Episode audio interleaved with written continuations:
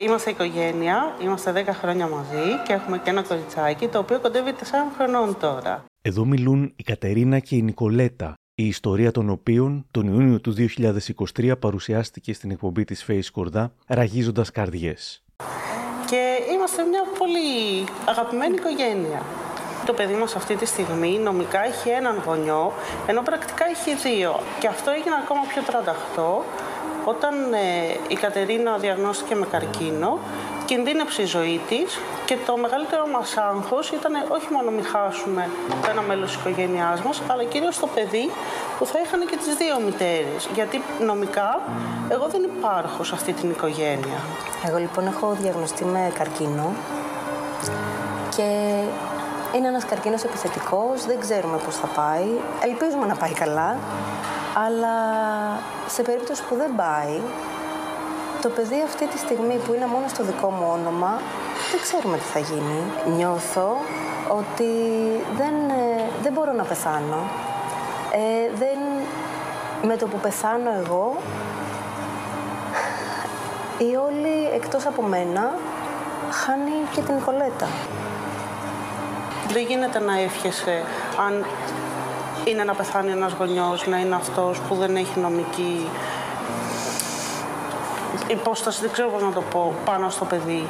Δεν γίνεται δηλαδή να, να συμφιλιώνεσαι με το θάνατο, όσο δύσκολο και αν είναι, και να, να παρακαλάς να πεθάνεις αφού το παιδί έχει γίνει 18.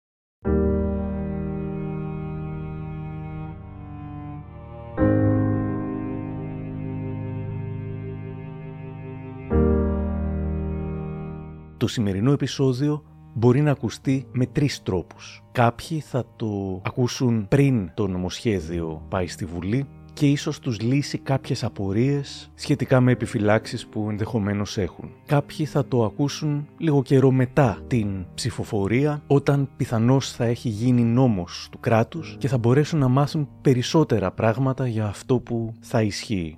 Και τέλος, Κάποιοι μπορεί να σκοντάψουν σε αυτό το επεισόδιο αναζητώντας αρχιακό υλικό για τότε που η Ελλάδα είχε διχαστεί για το αν θα δώσει ίσα δικαιώματα και στους ομοφιλόφιλους φορολογούμενους πολίτες της. Και αυτός ο ακροατής του μέλλοντος μπορεί να δυσκολευτεί να κατανοήσει γιατί τότε το μακρινό πια 2024 είχε γίνει τόση φασαρία στην Ελλάδα για κάτι μάλλον αυτονόητο. Σε όποια από τις τρεις χρονικές περιόδους που ανέφερα και αν ακούτε το επεισόδιο αυτή είναι η σκληρή αλήθεια για τους γάμους ομοφύλων.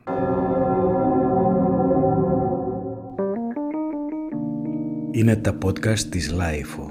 Γεια χαρά, είμαι ο Άρης Δημοκίδης και σας καλωσορίζω στα μικροπράγματα, το podcast της LiFO που φιλοδοξεί κάθε εβδομάδα να έχει κάτι ενδιαφέρον. Αν θέλετε να μας ακούτε μπορείτε να μας ακολουθήσετε στο Spotify, στα Apple Podcasts ή μέσω του site μικροπράγματα της LiFO.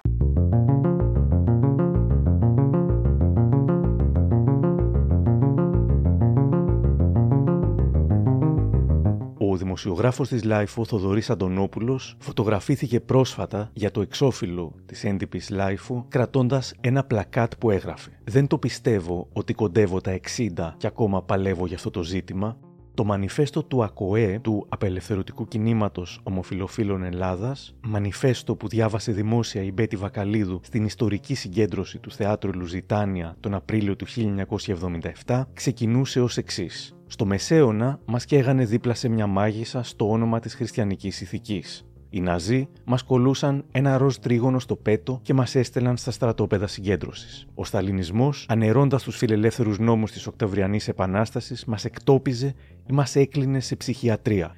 Εμείς είμαστε οι Έλληνες ομοφυλόφιλοι. Περάσαμε αιώνες καταπίεσης, κρυμμένοι και κυνηγημένοι, διότι η εκάστοτε ιδεολογία του κοινωνικού συστήματος μας θεωρούσε διεστραμμένου, έκφυλους, κοινωνική πληγή κλπ. Σήμερα, το 1977, βγαίνουμε ενωμένοι στην επιφάνεια της κοινωνικής ζωής της χώρας μας για να συζητήσουμε μαζί, για να καταλάβετε και να καταλάβουμε ότι κάθε άνθρωπος είναι ελεύθερος να υπάρχει και να μεταχειρίζεται το σώμα του όπως αυτός νομίζει καλύτερα, χωρίς την παρέμβαση της κοινωνίας που διαχωρίζει αυθαίρετα και δίνει στα άτομα την ανάλογη τοποθέτηση. Το εξωφρενικό είναι, γράφει ο Θοδωρής Αντωνόπουλος, ότι και το 2024 αναγράφονταν αυτά τα λόγια, πάλι επίκαιρα θα ακούγονταν, καθώς μπροστά στις διονγκούμενες αντιδράσεις στο νομοσχέδιο που θεσπίζει το γάμο και την τεκνοθεσία για όλους, αναγκαζόμαστε πάλι οι Έλληνες ομοφυλόφιλοι, σήμερα θα χρησιμοποιούσαμε τον όρο ΛΟΑΤΚΙ, και οι σύμμαχοι ημών να εξηγούμε τα αυτονόητα και ας έχει περάσει σχεδόν μισός αιώνας από τότε. Ήμουν ακόμα πρωτοετής φοιτητής όταν άρχισα να συμμετέχω σε αυτό που σήμερα λέμε ΛΟΑΤΚΙ Plus κίνημα. Σε λίγα χρόνια θα είμαι τυπικά συνταξιούχος, γράφει ο Θοδωρής Αντωνόπουλος, και συνειδητοποιώ ότι παρά τις κοσμογονικές αλλαγές που συνέβησαν στο μεταξύ, ακόμα χρειάζεται να παλεύουμε για τα ίδια στοιχειώδη πράγματα. Ξέρεις, υπάρχει ένας δήμαρχος στην Τήλο που μπορεί να παντρέψει ομόφυλα ζευγάρια. Οκ. Είσαι μέσα; Οι εξελίξεις ήταν διάσπαρτες και λίγες. Μια συμβολικά σημαντική ήρθε το 2008 όταν ο δήμαρχος του νησιού της Τήλου, ο Τάσος Αλιφέρης, συμφώνησε να τελέσει τους πρώτους γκέι και λεσβιακούς γάμους στην Ελλάδα. Υπάρχει και σχετικό ντοκιμαντέρ του Παναγιώτη Ευαγγελίδη. Θα υπάρχει νομική ισχύ στο μυστήριο το οποίο εσείς θα τελέσετε; Καταρχήν να πούμε ότι δεν υπάρχει κανένα μυστήριο. Υπάρχει η επιθυμία κάποιων ανθρώπων να πάνε σε μια διοικητική αρχή και να δηλώσουν ότι θέλουν πρώτο βαθμό συγγένειας με έναν άλλο άνθρωπό του. Από τη στιγμή αυτή είστε ενωμένοι σε γάμο και σας έχουμε κάθε στοιχεία. Χαίρομαι που βρέθηκαν δήμαρχοι και έχουν το κουράγιο να προχωρήσουν σε αυτό το θέμα που δεν ανοίγει εδώ και πάρα πολλά χρόνια των ανθρωπίνων δικαιωμάτων. Όλα τα κανάλια μας από τους πούστιδες δεν μπορούμε να δούμε την τηλεόραση, ούτε τα παιδιά μας, ούτε τα κόνια μας. Ηλίθιοι! Το δεύτερο κομβικό γεγονός ήταν η υπερψήφιση το Δεκέμβριο του 2015 του Συμφώνου Συμβίωσης για όλους. Σχετικά μπορείτε να ακούσετε στο επεισόδιο Η σκληρή αλήθεια για τον Μίνα Χατζησάβα. Αυτά τα πρώτα σημαντικά βήματα και του Τάσου Αλιφέρη και φυσικά του Αλέξη Τσίπρα και όσων βουλευτών από διάφορα κόμματα ψήφισαν το Σύμφωνο Συμβίωσης βοήθησαν ώστε να πάρει το θάρρος ο Κυριάκος Μητσοτάκης και να φέρει το νομοσχέδιο που άλλωστε βρισκόταν στο πρόγραμμα της Νέας Δημοκρατίας. Υπάρχουν διάφορες ενστάσεις. Κάποιες από αυτές συνοψίζονται σε αυτά που η ηθοποιός και χορεύτρια Μαρία Ιωαννίδου θα έλεγε. Έχω πρόβλημα να παντρεύονται.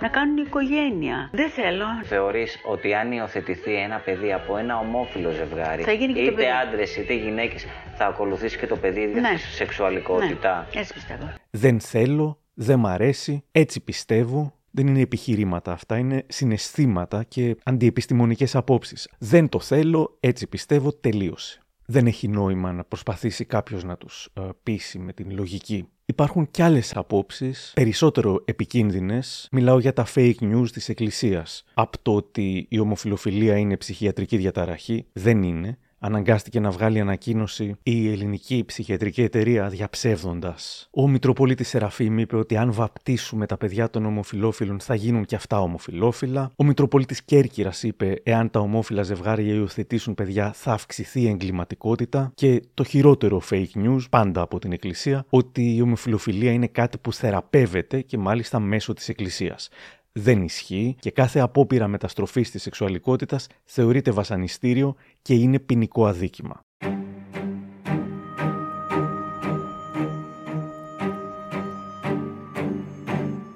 Παρ' όλα αυτά, οι ενστάσεις αρκετών ανθρώπων έχουν ενδιαφέρον και δεν πρέπει να απορριφθούν να συζητηθεί, αλλά να συζητηθούν.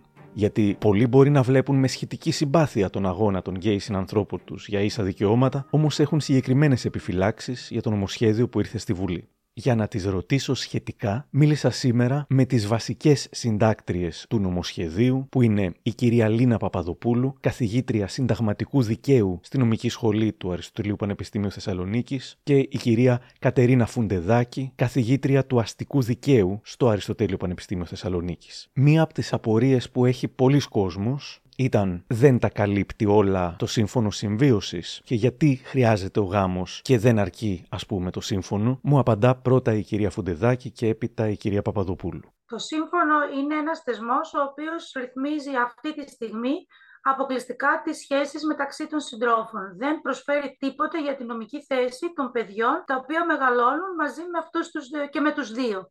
Και εδώ θέλω να πω ότι όλοι όσοι ισχυρίζονται ότι θα μπορούσαν όλα να λυθούν μέσω του συμφώνου, εγώ πραγματικά τους παρακαλώ ή πλέον επειδή έχω κουραστεί από αυτή τη συζήτηση, τους προκαλώ να φέρουν διατάξεις για να τις δούμε ακριβώς τι εννοούν. Γιατί το να λέμε στον αέρα ότι όλα λύνονται, είναι σίγουρο δεν λύνονται με το σύμφωνο. Θα μπορούσαν με κάποιες διατάξεις να λυθούν μέσω του συμφώνου, καλό θα ήταν να δούμε αυτές τις διατάξεις. Εμείς παρουσιάσαμε διατάξεις. Τι λένε αυτοί που λένε γιατί γάμο και όχι σύμφωνο; Στην αρχή λένε ότι έχουν ήδη λυθεί τα πράγματα, δεν έχουν λυθεί. Μετά λένε εντάξει, θα βάζαμε και μια κάποια ενίσχυση. Μέχρι πού θα έφτανε αυτή η ενίσχυση; Εντάξει, πρέπει παιδί μου, όλα τα δικαιώματα περνούσαν μέσα από το σύμφωνο. Μα στο τέλος της ημέρας, αν όλα περνούσαν μέσα από το σύμφωνο, τότε θα είχαμε δύο συμβάσεις. Στην ίδια ένωμη τάξη, την ελληνική ένωμη τάξη, δύο συμβάσεις του αστικού δικαίου με τις ίδιες κανονιστικές συνέπειες, αλλά με διαφορετικό όνομα. Δηλαδή, ένας θεσμός για τους δευτεροκλασσάτους που είναι ομοφυλόφιλοι. Καταλαβαίνετε ότι αυτό, εκτός από έτσι, ρατσιστικό με την ευρία έννοια της λέξης, ε, είναι βεβαίως και σχιζοφρενικό για μία ένωμη τάξη να έχει δύο θεσμούς που να καταλήγουν εν τέλει στο ίδιο πράγμα, απλά να τους ονομάζει με διαφορετικό όνομα. Για τους περιορισμούς του Συμφώνου Συμβίωσης είχε μιλήσει στην ΕΡΤ η κυρία Χριστίνα Λεϊμονή, Chief Marketing Officer της Νοτιοανατολικής Ευρώπης της Microsoft. Στον ε, ελληνικό νόμο, στο νομοθετικό πλαίσιο, είμαι ο αόρατος γονέα. Είμαι λοιπόν η δεύτερη μητέρα, η οποία δεν αναγνωρίζομαι αυτή τη στιγμή στην Ελλάδα. Η μικρή μας δυστυχώς αρρώστησε και έπρεπε να εισηχθεί στο νοσοκομείο. Ήταν δύο ετών τότε, άρα η επικοινωνία ούτως ή άλλως σε αυτή την ηλικία είναι λίγο πιο βέβαια, μονόδρομη. Βέβαια. Και βιώσαμε λοιπόν την πρώτη μεγαλύτερη δυσκολία που μπορεί να έχει ένας γονιός, που ήταν στο νοσοκομείο ότι στην αρχή δεν μας αφήνανε να μπούμε μέσα. Παρακαλώ πολύ να μπω για τρία λεπτά να την πάρω μια αγκαλιά, να την ηρεμήσω και βέβαια να καταλάβω και τι γίνεται από ιατρικής απόψεως, τι πρέπει να κάνουμε, τι πρέπει να προσέξουμε. Ακόμα και όταν καταφέραμε και μπήκαμε τελικά στο δωμάτιο, γιατί οι γιατροί είδαν λίγο την ανθρώπινη μεριά του προβλήματος, η αντίδραση της νοσοκόμας μόλις μπήκε μέσα στο δωμάτιο ήταν να μας φωνάξει μόνο η μητέρα, μόνο η μητέρα.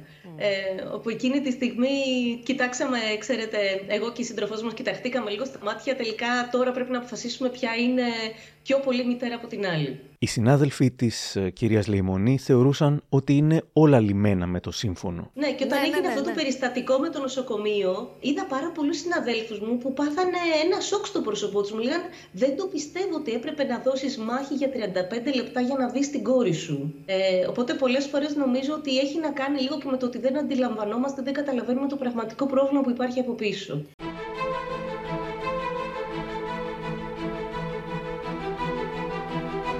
Βρήκα τις δηλώσεις του ψυχιάτρου Dr. Jack Dresser, ο οποίος λέει ότι με το γάμο η πολιτεία αναγνωρίζει τη σχέση ως αληθινή και ισότιμη. Η άρνηση του γάμου στα ομόφυλα ζευγάρια τους δημιουργεί σύγχυση, στρες, απογοήτευση και αβεβαιότητα για το μέλλον. Δηλαδή, επηρεάζει αρνητικά την ψυχολογία τους, πέρα από το ότι επηρεάζει αρνητικά την καθημερινότητά τους. Τους κάνει πολίτες β' κατηγορίας με την επίσημη κρατική βούλα. Η αναγνώριση του γάμου δημιουργεί τα αντίθετα ψυχολογικά αποτελέσματα. Με ένα μόνο νομοσχέδιο, η ψυχική υγεία εκατοντάδων χιλιάδων ανθρώπων βελτιώνεται στην πράξη, όπως έδειξαν και οι έρευνες μετά την νομιμοποίηση των γάμων ομοφύλων στη ΣΥΠΑ. Ακόμα και αν δεν θελήσουν να παντρευτούν οι ίδιοι, οι ομοφυλόφιλοι νιώθουν πια ευπρόσδεκτοι και αποδεκτοί από ένα κράτος που μέχρι τότε τους έσπροχνε στο περιθώριο όλη τους τη ζωή. Η κοινωνιολόγος Σούζανα Ρόξμπεργκ λέει πως οι παντρεμένοι τείνουν να έχουν καλύτερη ψυχική και σωματική υγεία από τους άγαμους, ζουν περισσότερο και έχουν χαμηλότερα ποσοστά σε αυτοκτονία και κατάθλιψη. Ο υπουργός της κυβέρνησης, Μάκης Βορύδης, πιστεύει ή λέει ότι πιστεύει πως ο γάμος είναι αντισυνταγματικός. Δεν υπάρχουν διαπρεπείς νομικοί ή συνταγματολόγοι που να συμφωνούν μαζί του. Βρήκα μόνο μία κυρία Ρόη Παντελίδου, καθηγήτρια στη νομική σχολή στο Δημοκρίτιο Πανεπιστήμιο Θράκης, που κι αυτή το βρίσκει αντισυνταγματικό, μάλλον όμως λόγω ιδεολογίας. Να θυμίσω, είναι η ίδια που υποστήριζε την αφίσα αφήστε με να ζήσω εναντίον των αμβλώσεων, μια αφίσα γεμάτη με fake news, με ψεύτικα και επινοημένα στοιχεία.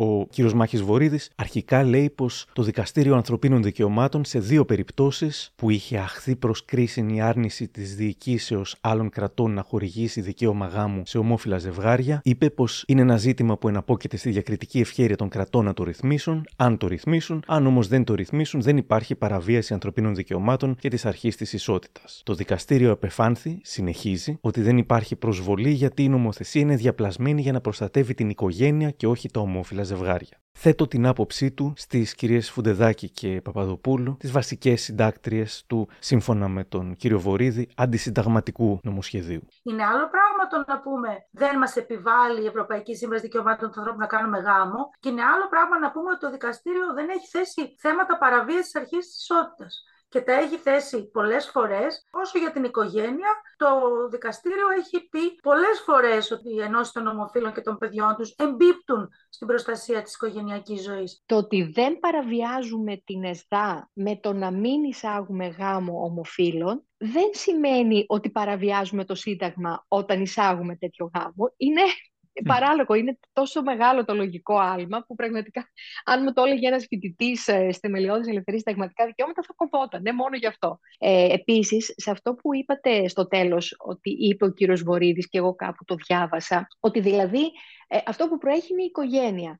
Μα την οικογένεια πάμε να προστατεύσουμε και αυτή η προστασία δίνεται καλύτερα μέσα από τον γάμο. Διαφορετικά, κύριε Δημοκίδη, θα έπρεπε να δώσουμε όλα τα δικαιώματα και σε άγαμα ζευγάρια θα προτιμούσε αυτό ο κύριος Βορύδης; Δηλαδή να, να αναγνωρίζουμε κοινά τέκνα σε άγαμα ζευγάρια ανδρών ή σε άγαμα ζευγάρια γυναικών, χωρίς να υπάρχει η ασφάλεια του δικαίου, την οποία καλώς ή κακώς δίνει αυτός ο θεσμός που λέγεται γάμος; Και γιατί τη δίνει, διότι είναι ένας θεσμός με πάρα πολύ βαριές συνέπειες. Πρέπει κανείς να το σκεφτεί πάρα πολύ καλά όταν συνάπτει γάμο. Έτσι. Δεν είναι κάτι απλό. Δεν είναι κάτι ελαφρύ και light όπως το σύμφωνο συμβίωσης που μπορείς εκ των προτέρων να κάνεις και διαφορετικές διαρρυθμίσεις. Άρα λοιπόν ακριβώς για τη μεγαλύτερη προστασία των παιδιών και των συζύγων πρέπει να θεσπιστεί ο γάμος γιατί το αντίθετο, το να προστατεύσουμε την οικογένεια χωρίς γάμο θα ήταν μάλλον πιο επικίνδυνο, θα βάλω μέσα εισαγωγικά τη λέξη επικίνδυνο και δεν νομίζω ότι θα συμφωνούσε και με αυτό η άποψη βορύδια, την πούμε έτσι. Το δεύτερο επιχείρημα του κυρίου Βορύδη, την άποψή του ότι μπορεί να είναι αντισυνταγματικό, αναφερόμενος στην πρόβλεψη του άρθρου 21 του Συντάγματος και ειδικότερα τη φράση «Η οικογένεια ως ως ε, θεμέλιο της συντήρησης και προαγωγής του έθνους, καθώς και ο γάμος, η μητρότητα και η παιδική ηλικία τελούν υπό την προστασία του κράτους. Και συνέχισε. Αυτό επικαλέστηκα, κατά τη γνώμη μου, υπάρχει θέμα συνταγματικότητας. Η οικογένεια δεν ορίζεται στο Σύνταγμα ως οικογένεια, ο μπαμπάς, η μαμά και τα δύο παιδιά. Κατά προτίμηση ένα αγόρι και ένα κορίτσι για να έχουμε και αρμονία. Η οικογένεια είναι το πραγματικό βίωμα της οικογένειας. Στο άρθρο 21 είναι όλα αυτά τα οικογενειακά σχήματα και ο μονογονέας με ένα παιδάκι είναι επίσης οικογένεια. Το άρθρο 21 από την φύση του είναι ένα λεγόμενο κοινωνικό δικαίωμα. Τι σημαίνει αυτό; Σημαίνει πρέπει να αναγνωστεί σε συνδυασμό με το άρθρο 9 του ελληνικού συντάγματος, που λέει ότι η προσωπική και η οικογενειακή ζωή είναι απαραβίαστες. Αυτή λοιπόν η ελευθέρω σχηματιστήσα οικογένεια θα πρέπει μετά να παίρνει την προστασία που προβλέπει το άρθρο 21 από το κράτος. Το γεγονός ότι το κράτος πρέπει να προστατεύει τη μητέρα, λέει τη μητρότητα. Δεν μας λέει ότι σόν και καλά αυτή η μητέρα πρέπει να έχει και έναν πατέρα από δίπλα. Μπορεί να είναι και μια μόνη μάνα ή μια μάνα με μια άλλη μάνα. Ναι, αλλά αναφέροντας τη μητρότητα, μήπως εννοεί ότι πρέπει να υπάρχει μητέρα 100% και ας μην υπάρχει πατέρας; Όχι βέβαια. Τη μητρότητα στο επίπεδο που μπορεί να σχετίζονται κάποια δικαιώματα με την κοίηση, για παράδειγμα. Είναι προφανές ότι ένας άνδρας που αποκτά παιδί, ας πούμε, μέσω υιοθεσίας, για παράδειγμα, ε, δεν θα πάρει άδεια ε, κοίησης ούτε επαπειλούμενης εγκυμοσύνης. Άρα, προφανώς υπάρχουν κάποια βιολογικά στοιχεία τα οποία αποκλείουν έναν άνδρα. Αυτό είναι αυτονόητο. Αλλά η γονεϊκή του σχέση με το παιδί το οποίο θα αποκτήσει, με τον ΑΒ τρόπο, προφανώς και προστατεύεται και από το άρθρο 9 ως ελευθερία και από το άρθρο 21 μετά, γιατί μετά την απόκτηση του παιδιού θα δικαιούται να πάρει μια άδεια ανατροφής πια. Όχι εγκυμοσύνης προφανώς, αλλά ανατροφής αυτού του παιδιού, την ίδια που θα δικαιούται και μια μητέρα αντίστοιχα.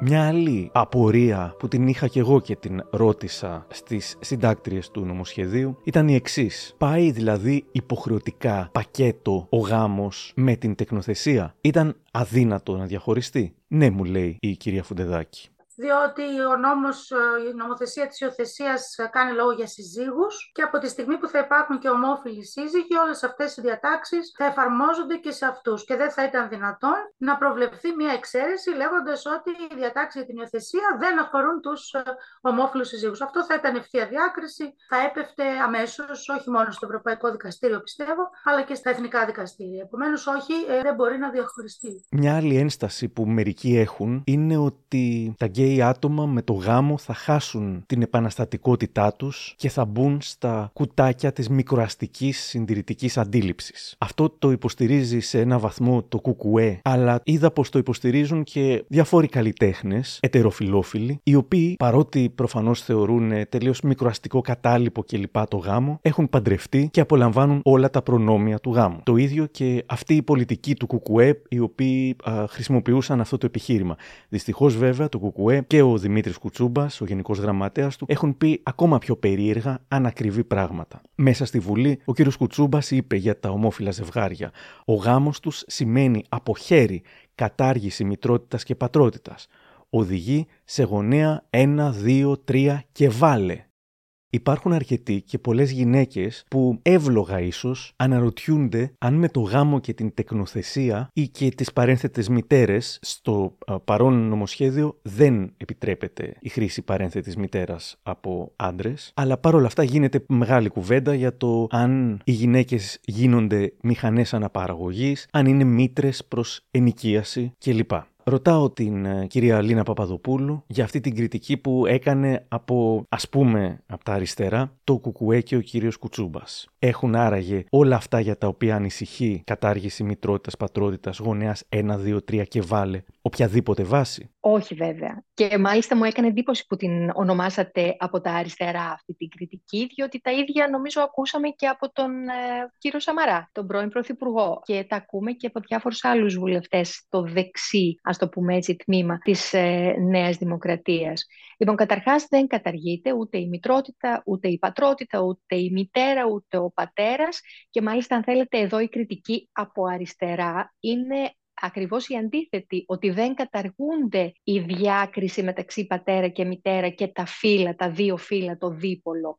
Άρα λοιπόν η από αριστερά κριτική είναι γιατί δεν βάζετε γονείς γενικότερα, διότι μπορεί κάποιος να μην αυτοπροσδιορίζεται ούτε ως πατέρας ούτε ως μητέρα, αλλά ως γονέας χωρίς φίλο. Αυτό πράγματι δεν το κάνει το νομοσχέδιο. Δηλαδή δεν καταργεί τον πατέρα και την μητέρα, το αντίθετο. Ε, και φυσικά πολύ περισσότερο δεν καθίσταται με αυτόν τον νόμο η γυναίκα αναπαραγωγική μηχανή. Αυτό αναφέρεται στη λεγόμενη δυνατότητα της παρένθετης κοιοφόρου, όπου ε, ο νόμος αυτός έχει εισαχθεί από το 2002, ενισχύθηκε το 2014 επί πρωθυπουργίας του κυρίου Σαμαρά, που ήταν και ο πρώτος που άσκησε αυτού του είδους την κριτική. Και λέω ενισχύθηκε γιατί μέχρι τότε έπρεπε και η κοιοφόρος και το ζευγάρι, η γυναίκα που θα γίνει στο, έτσι, στο μέλλον η νομική και κοινωνική μητέρα αυτού του παιδιού που θα γεννηθεί θα έπρεπε να είναι κάτοικοι Ελλάδας. Και με τον νόμο του 2014 μπορούσαν πια να έχουν και την απλή τους διαμονή, κάτι που ενίσχυσε και αυτό που ονομάζουμε πολλές φορές αναπαραγωγικό τουρισμό. Δηλαδή εννοούμε το ότι έρχονται πολλά ζευγάρια από το εξωτερικό για να κάνουν χρήση αυτής της μεθόδου σε κλινικές ε, στην Ελλάδα. Άρα λοιπόν ο νόμος, το νομοσχέδιο για το οποίο μιλάμε τώρα και αύριο αν θα γίνει νόμος του κράτους δεν αλλάζει απολύτως τίποτα σε αυτό και δεν δίνει όπως όλοι ξέρουμε την δυνατότητα σε έναν άνδρα ή σε δύο άνδρες πολλό δε μάλλον να ε, αξιοποιούν μία παρένθετη κοιοφόρο για να αποκτήσουν παιδί. Άρα τίποτε δεν αλλάζει προς αυτό, άρα και αυτή η κριτική είτε από το κουκουέ, δεν τολμώ να πω από αριστερά, είτε από δεξιά, ε, δεν είναι βάσιμη. Μαθαίνουμε λοιπόν ότι από το 2002 συμβαίνει αυτό για το οποίο κάποιοι τώρα ανησυχούν ότι μήπως οι γυναίκες γίνονται μηχανές αναπαραγωγής, μήτρες προς ενοικίαση κλπ. Η Κατερίνα Φουντεδάκη προσθέτει. Ε, πιστεύω ότι αυτό το επιχείρημα στην ουσία κατασκευάστηκε εκ των υστέρων μετά την ατυχή δήλωση του Κασελάκης σχετικά με την ε, πρόθεσή του να χρησιμοποιήσει παρένθετη μητέρα και όλα αυτά τα οποία υπόθηκαν. Ε, δηλαδή νομίζω ότι ε, βρέθηκε ένα πάτημα να πούμε ξαφνικά μετά από 22 χρόνια ότι ο θεσμός της παρένθετης κυοφορίας ή παρένθετης μητρότητας είναι ε, επικίνδυνος. Αυτό το βρίσκω υποκριτικό διότι 22 χρόνια και ενώ έχουν προκύψει και κατά καιρούς ε, περιπτώσεις όπου έχουν αποκαλυφθεί σκάνδαλα με παρένθετες μητέρες και πρόσφατα είχαμε την περίπτωση της Κρήτης η οποία ακόμα δεν έχει διαλευκανθεί. Όλα αυτά τα χρόνια δεν εμφανίστηκε κάποιος με αυτή τη φοβερή ευαισθησία να μιλήσει για τις γυναίκες ως αναπαραγωγικές μηχανές εξού και θεωρώ το επιχείρημα και συγκυριακό λόγω της δήλωσης αυτής που έγινε και προσχηματικό.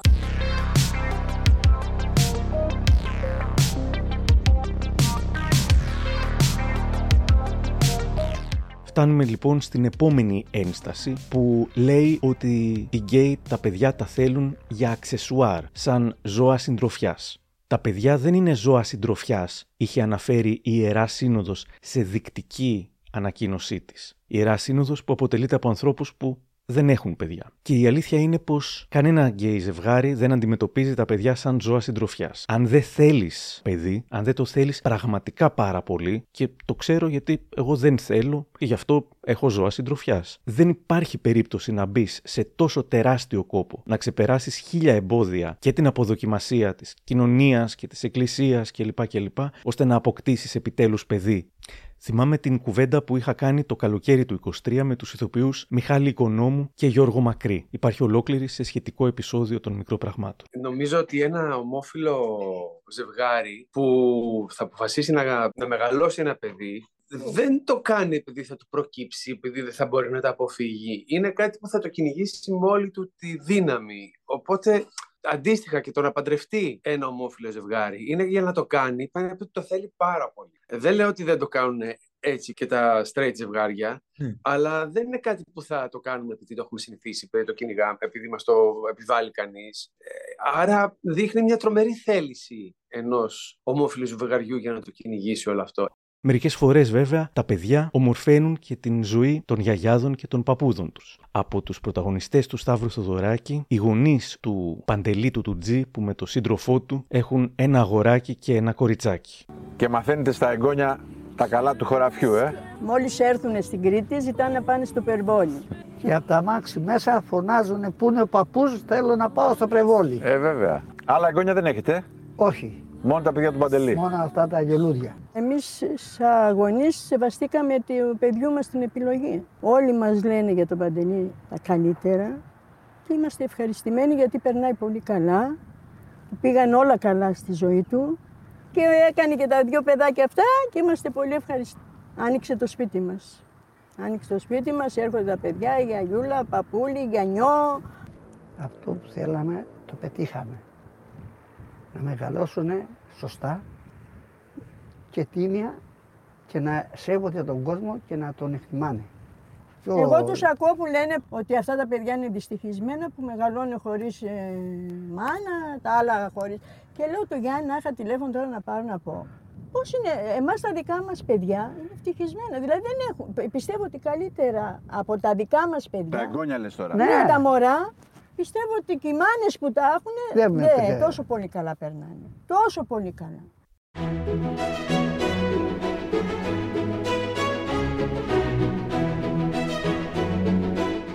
Η αληθινή κριτική για το νομοσχέδιο από τα αριστερά και κάποιες από τις ενστάσεις δεν είναι φυσικά τα κινδυνολογικά fake news του κυρίου Κουτσούμπα, αλλά ότι το νομοσχέδιο δεν κάνει ακόμα περισσότερα.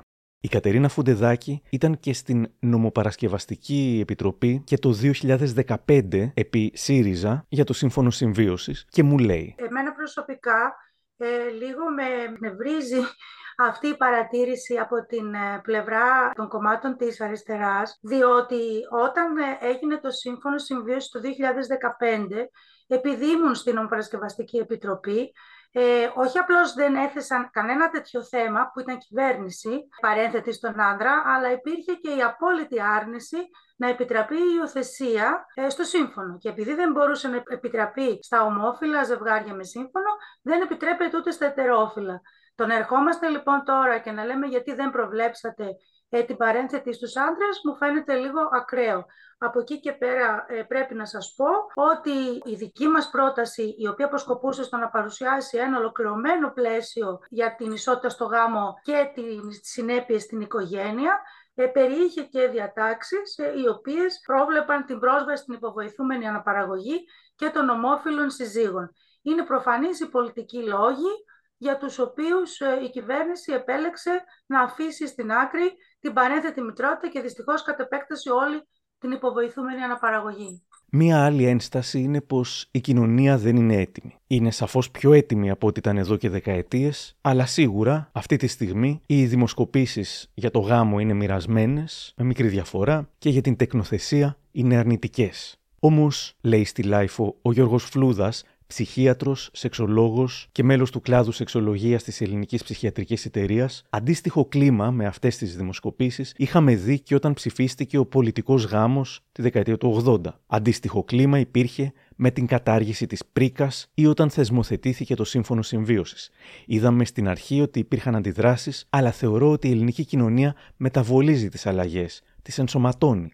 Εκπλήσεται, μπορεί να αντιδρά ίσως όταν προτείνεται μια αλλαγή, αλλά μπορεί να αφομοιώνει και να προχωράει. Οπότε αυτό πιστεύω ότι θα συμβεί και στην προκείμενη περίπτωση αντιδράσεις από ανθρώπους των οποίων η ζωή δεν θα επηρεαζόταν καθόλου υπήρχαν όντως και τότε με την κατάργηση της πρίκας και με την αποποινικοποίηση της μοιχείας και με την δυνατότητα πολιτικού γάμου και με την νομιμοποίηση των αμβλώσεων. Όλα αυτά τα καταψήφιζε η Νέα Δημοκρατία στο παρελθόν και τα χαρακτήριζε εγκλήματα.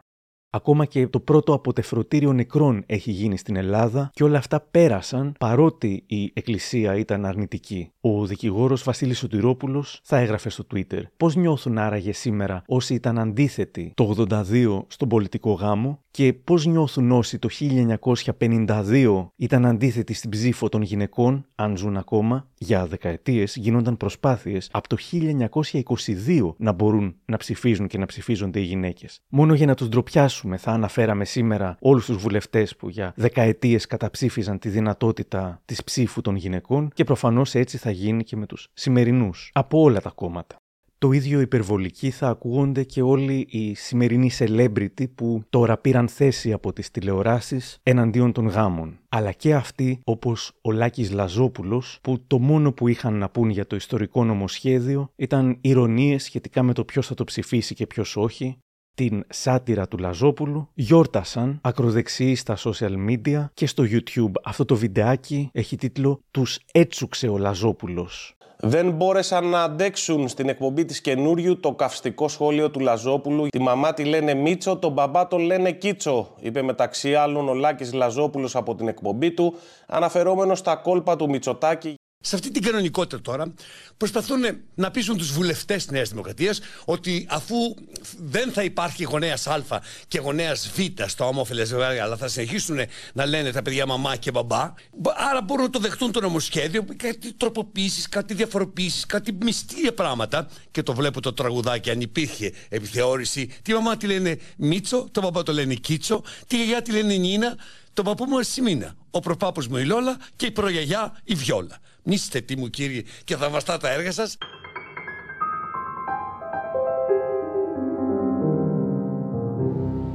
Για κάποιους είναι θέμα για καζούρα, για πολλές από τις οικογένειες όμως είναι πρόβλημα ζωής και θανάτου. Η Ελένη Μαραβέλια, μιλώντας στο Open για την επί 20 χρόνια σύζυγό της, με την οποία απέκτησαν την κόρη τους Φραντσέσκα, θυμάται πως όταν ζούσαν στην Ισπανία, οι ελληνικές αρχές δεν έδιναν στην κόρη τους διαβατήριο. Ήταν πολύ σημαντικό για μας να έχει η Φραντσέσκα διαβατήριο.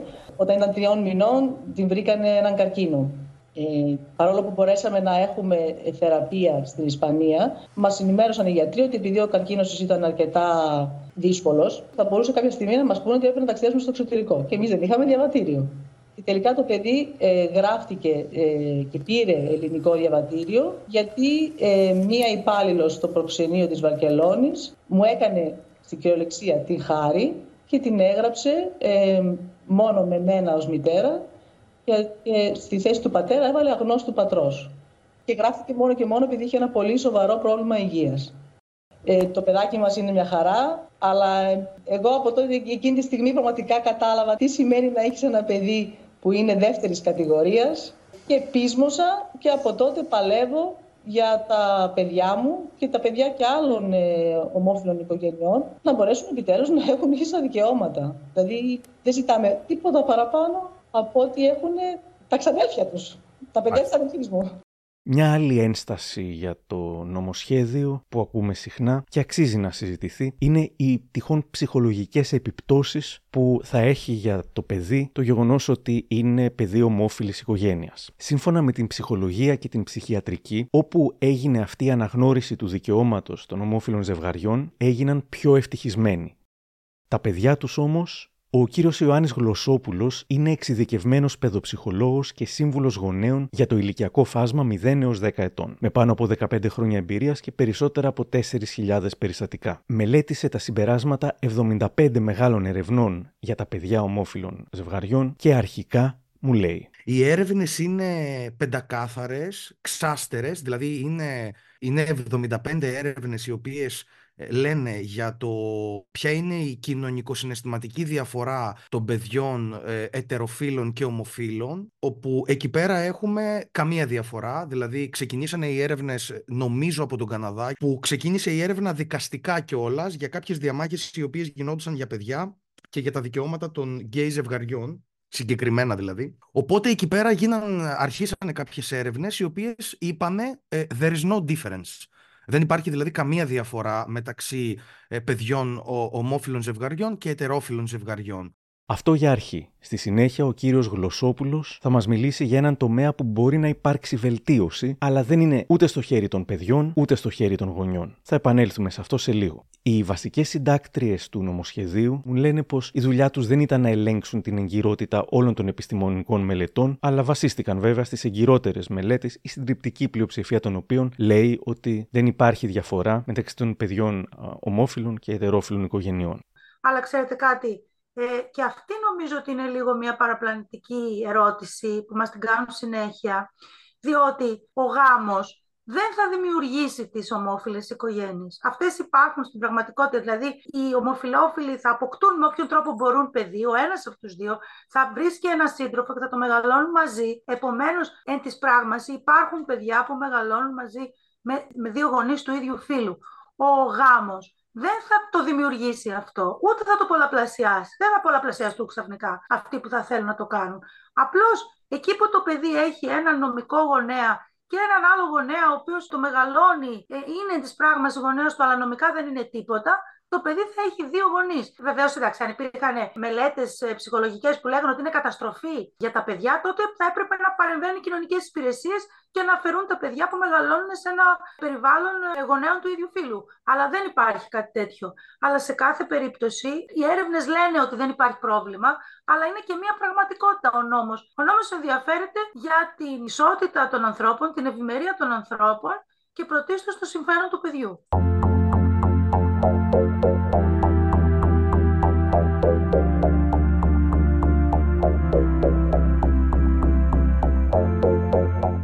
Νωρίτερα, ο παιδοψυχολόγος Ιωάννης Γλωσσόπουλος μας μίλησε για τα συμπεράσματα από τις 75 μεγάλες έρευνες. Λέει λοιπόν πως υπάρχει ένας τομέας στον οποίο μπορεί να υπάρξει βελτίωση. Έχουμε έλλειψη ενημέρωσης των γονέων, των ετερόφιλων ζευγαριών, αλλά και των εκπαιδευτικών που αναλαμβάνουν τα παιδιά, με αποτέλεσμα τα παιδιά να υστερούν σε κάποιες κοινωνικές δεξιότητες και πολλές φορές να υπάρχει αυτό που λέμε social exclusion, ε, δηλαδή να απομονώνονται κοινωνικά. Άρα το πρόβλημα δεν είναι μέσα στο σπίτι. Γιατί υπάρχουν οι ποιότητες του γονέα, οι οποίες είναι αυτές που θα μας δώσουν σαν ερευνητές το αποτέλεσμα. Δηλαδή, ένα παιδί θέλουμε να είναι ευτυχισμένο, ένα παιδί θέλουμε να μεγαλώσει και να γίνει ένας ισορροπημένος ενήλικας, σωστά διαχειριζόμενα συναισθήματα κτλ. κτλ.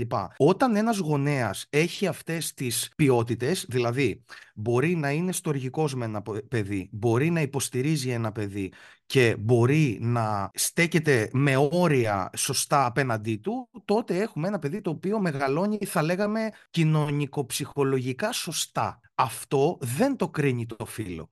Αυτό το κρίνει η ποιότητα του ανθρώπου που μεγαλώνει το παιδί, η ποιότητα του φροντιστή. Έξω όμως υπάρχει το πρόβλημα, το οποίο έχει να κάνει με τις κοινωνικές δομές και το κοινωνικό στίγμα, επειδή είναι και σαν δικαιολογία τώρα θα το βρω λίγο αυτό, είναι και λίγο πρόημο το στάδιο των ομόφυλων ζευγαριών. Ε, δεν υπάρχει κατάλληλη εμπειρία και η κατάλληλη εκπαίδευση, ε, αλλά και αποδοχή, για να μπορέσουν αυτά τα παιδιά να είναι ισότιμα, θα λέγαμε, μέλη της κοινωνίας της οποίας μεγαλώνουν. Πάντως, είναι προφανές πως το όποιο bullying δεν συνηγορεί στη μη ύπαρξη παιδιών ομόφυλων οικογενειών, ούτε στο να μην τα στέλνουν στο σχολείο. Απλά αυτό θα πρέπει να μας δώσει κίνητρο ως κοινωνία να είμαστε πολύ πιο ένθερμοι και υποστηρικτικοί προς αυτά τα παιδιά και εννοείται ότι θα πρέπει να εξοπλιστούν και οι υπόλοιπες οικογένειες αλλά και το εκπαιδευτικό προσωπικό για να μπορεί να έχει μια αποδοχή σε αυτά τα παιδιά γιατί δεν διαφέρουν σε τίποτα. στο τι μπορεί να πει ένας γονιός στο παιδί του για κάποιο συμμαθητή που είναι παιδί ομόφυλης οικογένειας, ο Γιώργος Μακρύς μου είχε πει πως στη δική τους περίπτωση όλα τα παιδιά πίστηκαν όταν η απάντηση ήταν ότι απλά ο Νικηφόρος, το παιδί τους, έχει δύο μπαμπάδες. Εδώ λέμε άλλα κι άλλα στα παιδιά μας. Για το γείτονα, τον παραγείτονα, το τι κάνει στο κρεβάτι του, το τι κάνει στο σπίτι του. Είναι τόσο δύσκολο να πεις ότι ένα παιδί έχει δύο μπαμπάδες. Και η δυσκολία είναι μέσα στο γονιό, δεν είναι στο παιδί. Το παιδί μια χαρά θα καταλάβει. Αν δεν μπορείς να μιλήσεις στο παιδί σου, να το κοιτάξεις. Δηλαδή, είναι από τα βασικά για μένα πράγματα, ταλέντα που πρέπει να έχει ένας γονιός. Και αν δεν το έχει, να το εξασκήσει και να το έχει στη ζωή του. για το πώς το λέει στους φίλους του ο 16χρονος Γιάννης Μπελιάς, ο οποίος έχει δύο μαμάδες, μίλησε στους πρωταγωνιστές. Στο σχολείο, στους φίλους σου, Ναι. Έλεγες πάντα ότι έχεις δύο μητέρες. Ε, στους πιο κοντινούς μου φίλους, ναι, το έλεγα. Στην αρχή ήταν λίγο μπερδεμένοι, δηλαδή τι εννοείς. Αλλά μετά από λίγη εξήγηση ήταν μια χαρά, δηλαδή δεν είχα κα, κανείς που να του έχω πει να έχει πρόβλημα Δεν αυτό. έχεις αισθανθεί αυτό που λέμε bullying; Εγώ πιστεύω ποτέ όχι δεν έχω. Αλλά υπάρχουν σίγουρα περιπτώσεις, γιατί εγώ προσωπικά είμαι straight, οπότε δεν φαίνεται προς τα έξω αυτό η οικογένειά μου. Αλλά ποτέ δεν τράχτηκα για την οικογένειά μου, να σας το πω έτσι. Από την ίδια εκπομπή του Σταύρου Θοδωράκη, η 25χρονη σήμερα Μαρίλη για το γεγονός πως από την εφηβεία της μεγάλωσε με δύο μπαμπάδες αγνοώντας τα τυχόν κακόβουλα σχόλια. Γενικά όλη η οικογένεια του πατέρα μου έχει αγκαλιάσει τις, ε, το σεξουαλικό προσανατολισμό του καθώς το γνωρίζουν χρόνια. Τώρα κάτι μακρινοί συγγενείς που έχει τύχει να εκφράσουν ε, ομοφοβία και άσχημα σχόλια, η οικογένεια τα έχει εξωστραγγίσει. Και εγώ προσωπικά. Το έχω αντιμετωπίσει έτσι από την νεαρή μου ηλικία να μην επιτρέπω στον κύκλο μου και άτομα που θέλουν να εισχωρήσουν στον κύκλο μου να εκφράζουν ομοφοβικές απόψεις. Καταλαβαίνω ότι η σχέση σου είναι με άντρες. Ναι, είμαι straight γυναίκα. Δεν έχεις πάει επιλογές. Όχι, δεν ένιωσα ποτέ την ε, έλξη προς τις γυναίκες. Δεν έπαιξε ποτέ ρόλο ο σεξουαλικός προσανατολισμός του πατέρα μου στις επιλογές μου. Ήξερα από μικρή τη σεξουαλικότητά μου, όπως αντίστοιχα την ξέρουν και τα παιδιά της ΛΟΑΤΚΙ κοινότητας. Και αγωνίζομαι για αυτά τα δικαιώματα. Αγωνίζομαι για τα δικαιώματα της οικογένειάς μου, για τα δικά μου τα δικαιώματα ως παιδί ομόφυλης οικογένειας. Και ο Φώτης Εργουλόπουλος στην ΕΡΤ. Πα- Πολλοί άνθρωποι με έχουν ερωτήσει πώς εξηγείς το παιδί σου, τι του εξηγείς, τι καταλαβαίνει. Τι ξέρει αυτή τη τι στιγμή. ξέρει. Ξέρει τα πάντα, κατανοεί τα πάντα. Ένα πράγμα δεν καταλαβαίνει και με ρωτάει. Γιατί δεν είμαστε ίσοι. Αυτό είναι κάτι το οποίο δεν είναι εύκολο να του το εξηγήσω. Είναι από τα πράγματα τα οποία δεν μπορώ εύκολα να εξηγήσω σου πω το- γιατί δεν είμαστε ίσοι. Όσοι πάντως ανησυχούν γνήσια και ειλικρινά για το ότι τα παιδιά των γκέι θα υποστούν bullying, μπορούν να βοηθήσουν. Πώς όμως μπορούν να μιλήσουν σε παιδιά διαφορετικών ηλικιών, ο παιδοψυχολόγος Ιωάννης Γλωσσόπουλος. Αυτό που μας λείπει αρχικά στην ελληνική κοινωνία είναι η σεξουαλική αγωγή και η ηθική. Είναι δύο πράγματα τα οποία είναι τζιζ και μία ερώτηση την οποία εγώ λαμβάνω συχνά είναι περίπου σαν αυτή που μου έκανες, πώς να εξηγήσω σε ένα παιδί νηπιαγωγείου ότι μία γυναίκα θέλει μία άλλη γυναίκα και θα παντρευτούν. Το πολύ απλό πράγμα που μπορούμε να απαντήσουμε είναι επειδή την αγαπάει και θέλουν να παντρευτούν, θα παντρευτούν.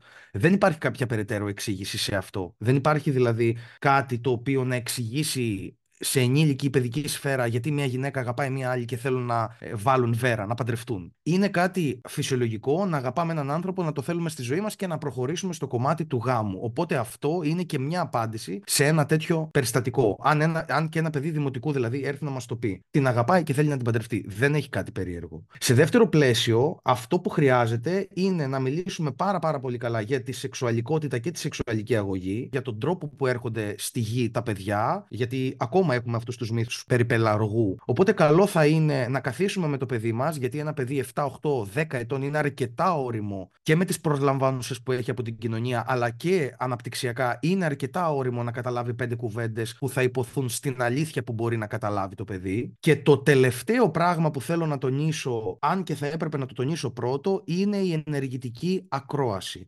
Δηλαδή, δεν χρειάζεται να πάμε σαν ξερόλες ή σαν άνθρωποι που θέλουμε να βγάλουμε ένα λογίδριο στα παιδιά, αλλά να αφουγκραστούμε 100% τα προβλήματα και την περιέργεια την οποία έχουν. Γιατί είναι περίεργα; Αυτός είναι ο σκοπός του γονέα που αποδέχεται το παιδί του. Να καταλάβει γιατί το παιδί του είναι περίεργο, γιατί του είναι περίεργο που μια γυναίκα μαζί με μια άλλη γυναίκα κάνουν ένα παιδί. Να το συζητήσουμε. Και επίσης δεν είναι κακό να υπάρχει και μια αποδοχή από τους γονείς.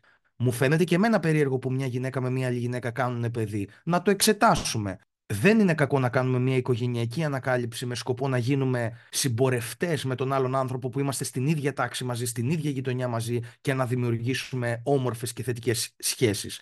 Δεν σου είπα να κάνεις παρέα με οποιονδήποτε από τους ανθρώπους του οποίους δεν θέλεις να αποδεχθείς, αλλά σε καμία περίπτωση δεν μπορείς να κόψεις θεμελιακά δικαιώματα τα οποία είναι ανθρώπινα.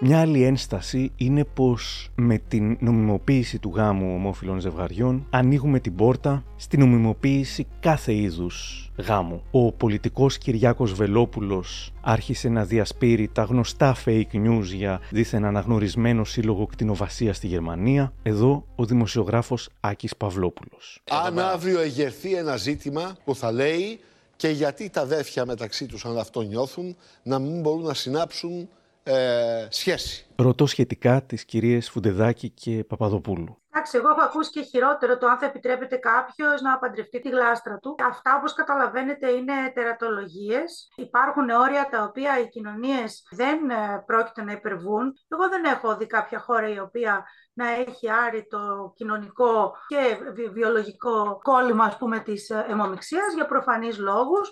Δεν έχω δει καμία ε, κοινωνία να επιτρέπει την, ε, τη σύναψη γάμου μεταξύ μη προσώπων, δηλαδή ενός προσώπου και κάτι πιο άλλο πράγματος, ενός ζώου ας πούμε, ή ενός ε, προσώπου και μιας εταιρείας, αυτό ακόμα δεν το έχουμε σκεφτεί. Αντίθετα, η ιδέα του γάμου μεταξύ προσώπων του ίδιου φύλου ακολούθησε μια εξέλιξη στις κοινωνίες και αυτή τη στιγμή έχουμε 36 χώρες στον κόσμο που το αναγνωρίζουν. Ε, αν φτάσουμε να έχουμε 36 χώρες στον κόσμο που να αναγνωρίζουν και το γάμο μεταξύ αδελφών. Προφανώς σε, σε ένα δυστοπικό μέλλον θα το συζητούσαμε και αυτό. Αλλά αυτά ακριβώς γι' αυτό το δυστοπικό μέλλον είναι επιστημονική φαντασία. Λέγονται μόνο για να δημιουργήσουν αυτή την αρνητική εντύπωση. Δεν σημαίνει ο γάμος των ομοφύλων ότι ανοίγει πόρτα για οποιοδήποτε τρελό πλαίσιο μπορεί να φανταστεί κάποιος. Ε, Επίση, αν μου επιτρέπετε, αυτό είναι πετάω την μπάλα στην εξέδρα. Αντί να μιλήσουμε για το ζητούμενο, που είναι το πολύ συγκεκριμένο, αρχίζουμε και λέμε διάφορα άσχετα πράγματα. Και επιτρέψτε μου, κατά τη δική μου γνώμη, όλες αυτές οι αντιρρήσεις προέρχονται από το γεγονός ότι αυτοί οι άνθρωποι που τα λένε βλέπουν την μεγάλη διαφορά ανάμεσα στα δύο φύλλα, γιατί θεωρούν ότι πρέπει η γυναίκα να είναι κάτι τελείως διαφορετικό, να είναι στο σπίτι, στην κουζίνα, να πλένει πιάτα, να μεγαλώνει τα παιδιά και ο άντρας να είναι έξω, να είναι ο, αυτός που δουλεύει, που καταλαμβάνει τις δημόσιες θέσεις, που ασκεί την εξουσία και το καθεξής και δεν μπορεί να γίνει δηλαδή ο ίδιος ο πρώτος και ίσως αποκλειστικά ή κατά κύριο λόγο υπεύθυνος για ένα παιδί. Αυτή η βαθιά σεξιστική πεποίθηση βρίσκεται πίσω από αυτές τις ε, δικαιολογίες, επιτρέψτε μου να πω, ε, που προσπαθούν διάφοροι να βρουν για να συγκρίνουν ας πούμε δύο ανθρώπους με ρομπότ, ακούστηκε και αυτό, με γάτες, με γλάστρες ή οτιδήποτε άλλο. Και νομίζω η τελευταία ένσταση που είχα σημειώσει και ήθελα να ρωτήσω κάποιον ήταν και δική μου απορία. Έχει σχέση και με αυτό που είπε ο Λάκης Γαβαλάς ότι μίλησε με μια ψυχαναλήτρια και κατέληξε ότι το παιδί χρειάζεται την μητέρα και τον πατέρα. Έχουμε συνηθίσει να λέμε ότι για το τέλειο αποτέλεσμα χρειάζεται και πατέρας και μητέρα. Από ό,τι φαίνεται δεν ισχύει, καθώς οι έρευνες δείχνουν ότι παιδιά που μεγάλωσαν με δύο πατεράδες ή με δύο μητέρες δεν είχαν διαφορά από παιδιά που μεγάλωσαν με πατέρα και μητέρα. Η απορία μου είναι πώς συμβαίνει αυτό; Ρώτησα τον παιδοψυχολόγο Ιωάννη Γλωσσόπουλο. Και τα άτομα τα οποία έχουν μεγαλώσει, γιατί υπάρχουν ποιοτικές έρευνες που έχουν πάρει συνεντεύξεις από παιδιά που έχουν μεγαλώσει ε, με δύο γκέι γονείς και δεν είχαν κανένα πρόβλημα γιατί έπαιζε ρόλο και η ευρύτερη οικογένεια αλλά και ο κοινωνικός κύκλος, ο υποστηρικτικός κοινωνικός κύκλος, στον οποίο υπήρχαν αυτά τα πρότυπα. Σε καμία περίπτωση δύο άντρες ή δύο γυναίκες που μεγαλώνουν ένα παιδί δεν μπορούν να είναι παράγοντας όπου το παιδί θα υστερήσει σε ποιότητες χαρακτήρα. Σε καμία περίπτωση αυτό το παιδί δεν μπορεί να να έχει παγιωμένη σεξουαλική προτίμηση ή προσανατολισμό. Σε καμία περίπτωση δεν θα υστερεί σε αγάπη για τους φίλους του, για παιχνίδι, για άλλες ποιότητες χαρακτήρα που τις θέλουμε σε ένα παιδί έως 18 χρονών. Άρα το ανδρικό ή γυναικείο πρότυπο αρκεί να είναι υπαρκτός στη ζωή των παιδιών, χωρίς απαραίτητα να είναι ο ένας από τους δύο γονείς τους. Αποχαιρετώντας τις κυρίες Λίνα Παπαδοπούλου και Κατερίνα Φουντεδάκη, τι ρώτησα πώς ήταν η εμπειρία της σύνταξης αυτού του ιστορικού νομοσχεδίου. Πρώτα η Λίνα Παπαδοπούλου. Πάρα πολύ παραγωγική, δουλέψαμε πάρα πολύ σκληρά, πραγματικά. Για μένα ήταν μεγάλη χαρά που συνεργάστηκα με την ε, Κατερίνα Φουντεδάκη, με την οποία είμαστε βεβαίως και συναδέλφοι στην νομική σχολή του Απιθύτα. Ήταν πολύ σημαντικό το ότι είχαμε όμως και την εξαιρετική κυρία Μαρία Γερασοπούλου. Είναι φοιτήτρια της Κατερίνας, της Φουντεδάκη, έκανε το διδακτορικό της μαζί της, η οποία είναι πραγματικά μια πάρα πολύ εργατική, υψηλού επίπεδου νομικός και ε, με τη βοήθεια του πρόδρομου Πύρου, αρχικά και μετά και του Βασίλη Καραμιτσόπουλου και βεβαίως όλο αυτό δεν θα είχε γίνει χωρίς τον Αλέξη Πατέλη. Νομίζω ότι είναι κοινό της πάση ότι είναι η ψυχή αυτής της ε, προσπάθειας και τέλος και υπό την ε, πραγματικά πολύ μεγάλη συμβολή του Υπουργού Επικρατείας, του κυρίου Άκη Σκέρτσου. Προσωπικά έχω συμμετάσχει σε όλες τις νομοπαρασκευαστικές επιτροπές του οικογενειακού δικαίου από το 1996. Αυτό που έχει συμβεί με το συγκεκριμένο σχέδιο νόμου δεν έχει συμβεί ποτέ. Όχι μόνο για τον χρόνο και κόπο βεβαίως που εμείς διαθέσαμε, αυτό δεν είναι τόσο σημαντικό.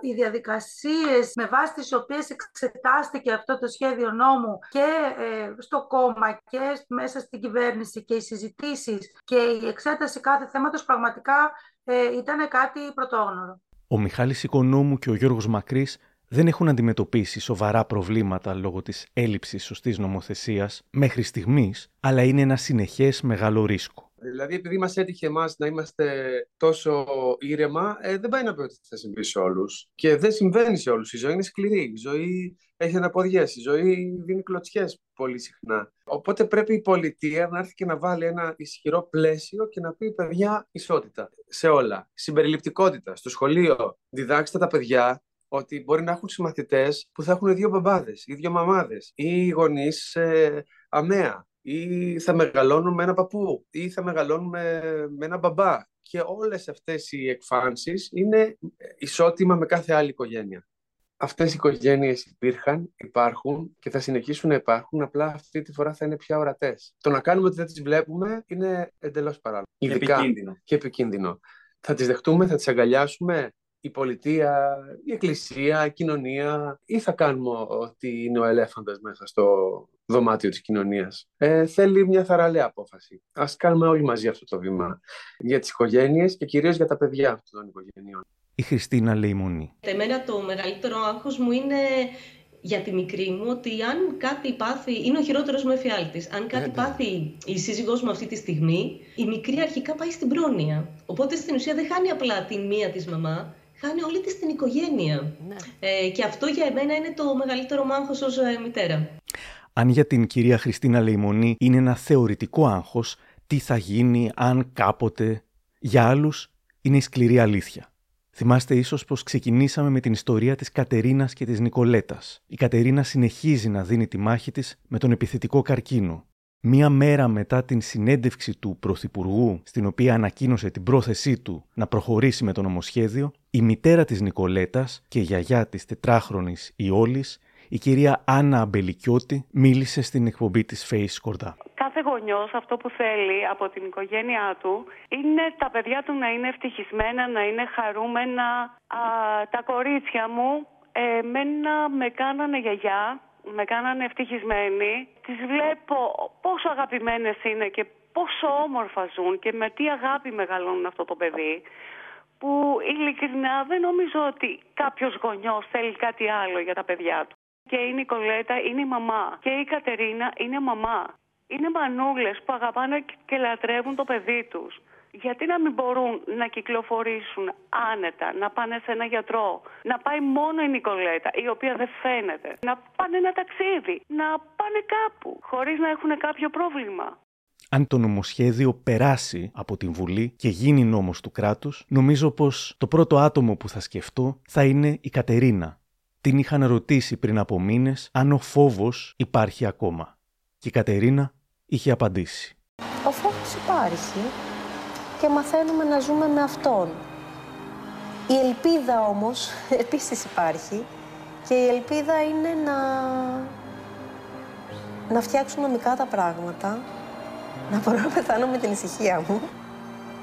Για μένα είμαι εντάξει με το να πεθάνω. Για τους δικούς μου όμως δεν είμαι εντάξει. Για την Νικολέτα δεν είμαι εντάξει. Και για τη μικρή ε, σίγουρα δεν είμαι εντάξει.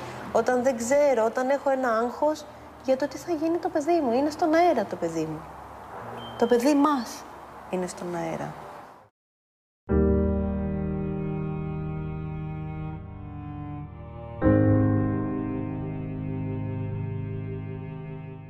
Κάπου εδώ τελειώσαμε.